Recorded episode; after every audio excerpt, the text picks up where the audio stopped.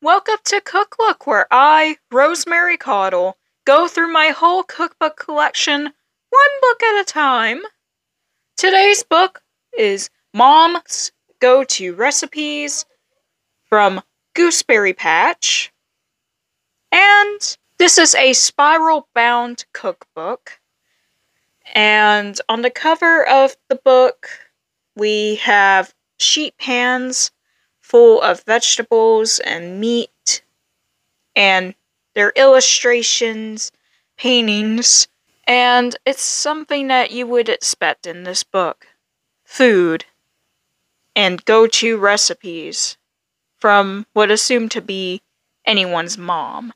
So, the way that they advertise this on this book, I would assume, is that recipes that you would expect from a mom, your mom, anyone's mom. Alright, and the synopsis here says Dear friend, as busy moms, we love sitting down to a home cooked meal with our families. Don't you? It could be a challenge to serve up taste tempting, healthy meals that will please everyone. But we think we have the answer. Mom's Go To Recipes has 225 family friendly recipes for every occasion from home cooks just like you. And they have a few examples of recipes that they have in here, like egg sandwiches, French toast, and also one pot meals like zucchini spaghetti or sausage bake, a cheesy chicken hot dish, easy Mexican chicken, etc.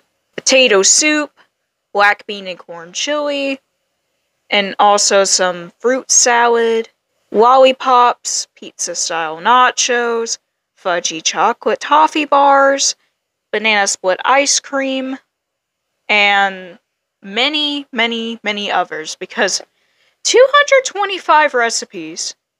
That's a lot of recipes. That is a pretty good amount. Usually, when I look into my cookbook collection, there are maybe like, I would say a little over a hundred, which is a decent amount, I would say. 225? That's pretty high up there. And there are even cookbooks out there that have a thousand plus recipes. Big ones. Like thick ones, very thick. Sadly, I don't think I have a I don't think I have a cookbook that has that much recipes. But I would say 225 is pretty high up there for my collection. So, let's just look into the book.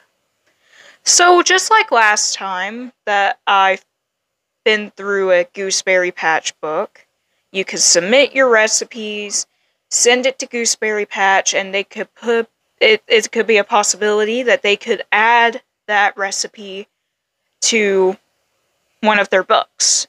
And there's also a few letters here.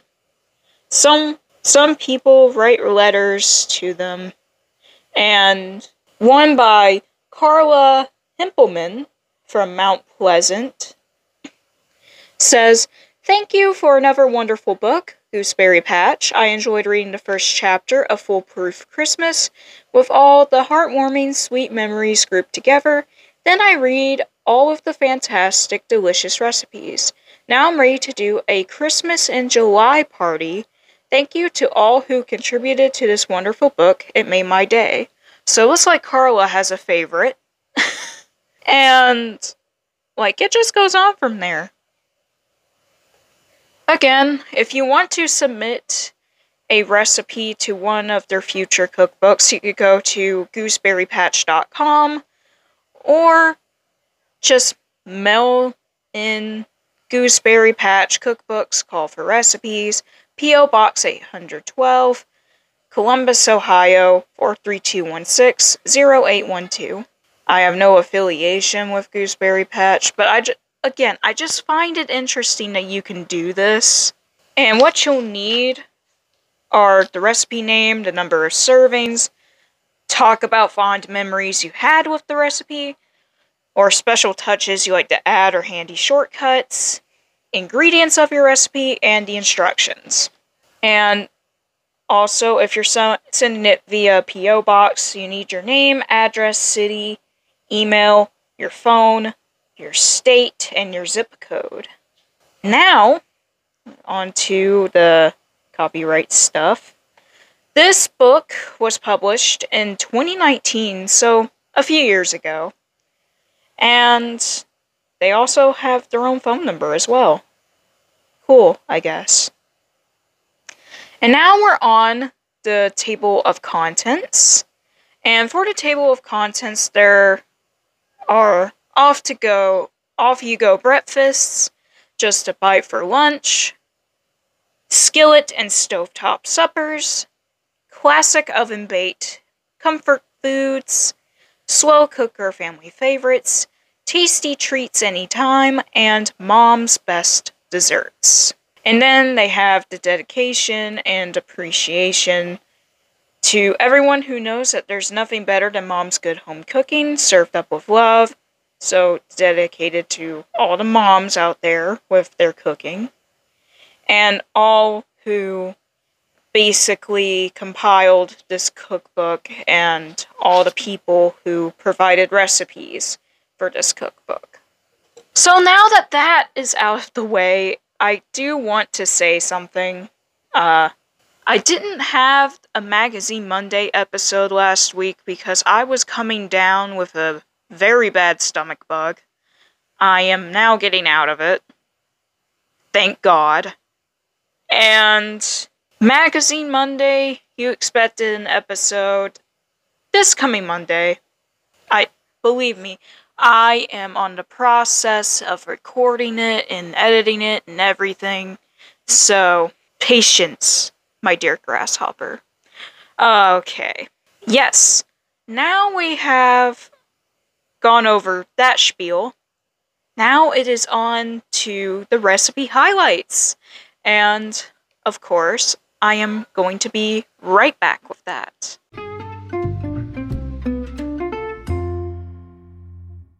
Okay, we're on the recipe highlights now. And the first recipe highlight is Doug's favorite granola. I don't think I have ever highlighted granola before on this show, and if I have, I probably would be wrong. So, they said that this granola is a favorite breakfast meal for my husband, especially on busy mornings. Make I make it ahead of time and store it in a covered container in a refrigerator. Then, for a healthy breakfast, just top with milk in a bowl. Is delicious and can be also served as a topping for yogurt or ice cream, as enjoyed as a tasty snack. And this recipe is sent by Janet Sharp from Milford, Ohio. And what you'll need for this recipe are 3 cups of old fashioned oats uncooked, a half cup of chopped walnuts, a half cup of chopped almonds, a half cup of chopped pecans, and for optional ingredients, they have a half cup of raisins, a half cup of pure maple syrup, a half teaspoon of cinnamon, and a fourth teaspoon of salt. All right. And now it is time for instruction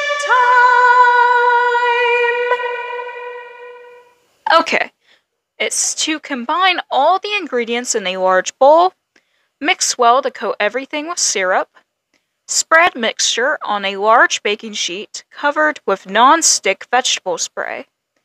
Bake at 300 degrees for about 30 minutes until golden stirring occasionally. Then place the baking sheet on a wire rack, let cool completely, transfer to an airtight container, and keep refrigerated up to two weeks. And this makes nine servings. Up to two weeks? That's not bad. That's not bad at all. And for a tip, they put that half pint mason jars are just right for filling with layers of fresh fruit creamy yogurt and crunchy granola. And for those of you who are unaware of what that's called, it's basically a parfait. You can make a parfait in a jar. A lot of people do. And a lot of people also use like small glasses to do that as well. And it says that they can even be topped into the fridge the night before and then topped with granola just before serving. And you just need a spoon to eat it. So, nice. And as suggested before, Janet Sharp, the person who created this recipe, said that you can just, like, eat this with milk and just eat it like cereal. So, there's that. With that out of the way, the next recipe highlight is cream cheese chicken. This may sound insane, but when I seen this, I'm like, oh my god, I must try this. Because one, I love cream cheese. Cream cheese is basically crack to me. Like, put cream cheese or cottage cheese in front of me, best believe I'm I could eat it in one sitting if you don't take it away from me. So, this recipe is by Leona Krivda from Belle Vernon, Pennsylvania. And she says, This is so good you can't stay out of it. It is so easy, and you can either serve it on buns or just put it on a plate like I do. Great to make on a day when you're short on time. also, I've seen like a lot of southern people on YouTube, especially on cooking YouTube channels, make something like this. And some people call it crack chicken because I'm, I'm telling you, cream cheese is legit crack to some of us southern folk. Just saying. Like, I could put I could put cream cheese on anything, to be honest with you. Savory or sweet. anyway, what you'll need for this recipe are four boneless, skinless chicken breasts, one a one ounce patch of ranch salad dressing mix, eight ounces of packaged cream cheese, room temperature, cut into cubes, a fourth cup of butter sliced, salt, pepper, garlic powder, and turmeric to taste, a half cup of bacon, crisply cooked and crumbled, a half cup of shredded cheddar cheese, and also, this is optional, six to eight buns, split, and some barbecue sauce. And now, once again, it is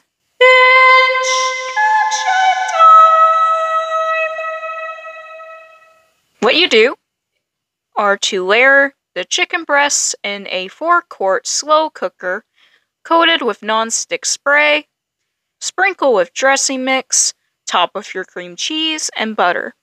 Cover and cook on high setting for 4 to 5 hours until chicken is tender. Remove chicken to a bowl, shred with a fork, and season lightly with salt, and then set aside. Whisk cooking liquid in slow cooker to break up any pieces of cream cheese, add seasonings as desired, and then return the shredded chicken into the slow cooker and stir to coat well. Set slow cooker to low or warm, and at serving time, add your bacon and cheddar cheese and stir again. If desired, spoon into buns and top with barbecue sauce. And this serves six to eight. I I know this may sound nasty to some of you as I read this. But I can't deny. I can't deny. If it's gonna have cream cheese, this girl was gonna eat it. Any day of the week. If it has cream cheese in it, I'm gonna eat it. Because cream cheese is addictive. I, I it is addictive. The next recipe is hominy stir fry. I know. I don't know. It just sounded unusual to me. I've heard of stir fry, of course, but I never really heard of anyone put hominy in a stir fry. I guess that just shows how sheltered I am. Who knows? This recipe is by Pamela DeHart from Roanoke, Virginia. And she says, My dad and I created this to enjoy on cold days by just tossing some yummy ingredients together. If you want a little more, add some diced ham along with the cheese for an even tastier dish. And this only has a few ingredients, and the instructions are pretty short. What you'll need are two tablespoons of butter, two 15 and a half ounce cans of hominy, drained, one green pepper finely chopped, 3 fourths cup of onion finely chopped, salt and pepper to taste, and an 8 ounce package of Colby cheese. It is instruction time. I don't feel like doing the echo right now, but it is instruction time. Lock in, pause if you need to, fast forward if you need to, back up if you need to. Just do what you need to do. I told you this before but I'm telling you again. It's been a while since I told you. And now that I told you, let's get into it. Melt butter in a skillet over medium heat. Stir in your hominy, green pepper, and onion. Season with salt and pepper, and then simmer for 5 to 10 minutes until onion and pepper are tender. Stir, top with your cheese, and simmer until the cheese is melted. Stir again before serving, and this serves four. And now I think we have one more recipe highlight within us. And for this recipe highlight, that is going to be on page 189. So almost in the very back. 189. And this recipe is this recipe is for key lime bars. And this is from Vicky from Gooseberry Patch herself. The taste of the tropics, perfect for summertime, yet equally welcome after a big holiday meal. So this recipe is basically from one of the founders of Gooseberry Patch. And she decides to bless us with this recipe for key lime bars. So, what you'll need for this dish are two and a fourth cups of all purpose flour divided, two thirds cup of powdered sugar, one teaspoon of baking powder divided, one cup of softened butter, 5 eggs beaten, 2 cups of sugar, and a half cup of lime juice. And now, for the last time, it is.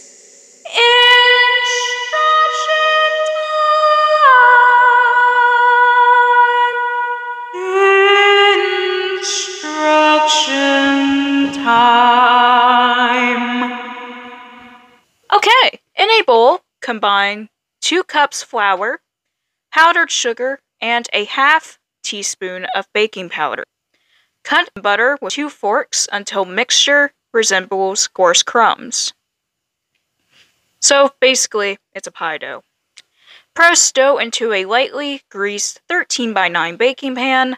Bake at 350 degrees for 20 to 25 minutes until lightly golden. Meanwhile, in another bowl, Stir together your eggs, sugar, lime juice, and remaining flour and baking powder.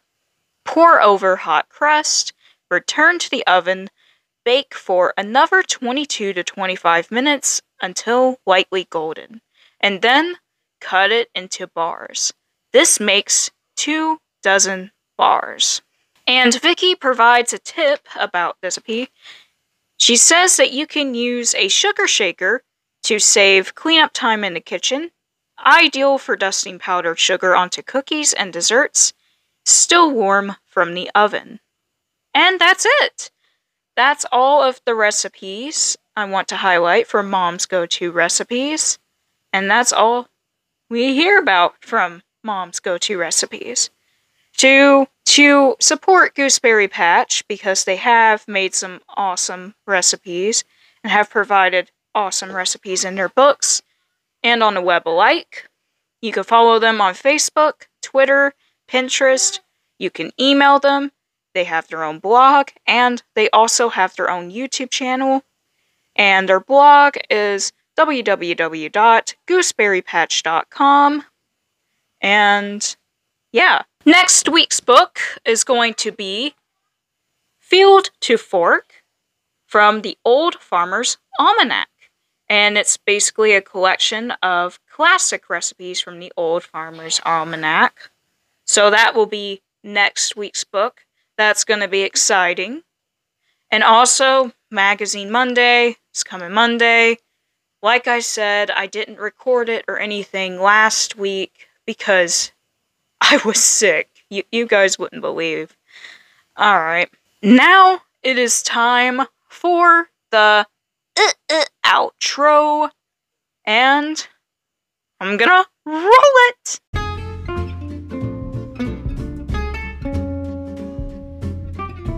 Want to show your cooking skills? Want me to look at what cookbooks interest you? Want to chat? Or you just want to be updated on the podcast? Search and follow the podcast on Facebook. It is called Cook Look Podcast, or you could click the link in the show notes. Or you can email me at cooklookpod at gmail.com. That is C O O K L O O K P O D at gmail.com. You can also follow me on Twitter. I'm Rosemary Caudle, and my username is at CookLookPod on Twitter. You can also listen to this podcast anywhere that you listen to podcasts. New episodes come out Monday and Friday. Monday is Magazine Monday, and Friday are your regular cookbook cookbook episodes. Thank you for listening. Bye!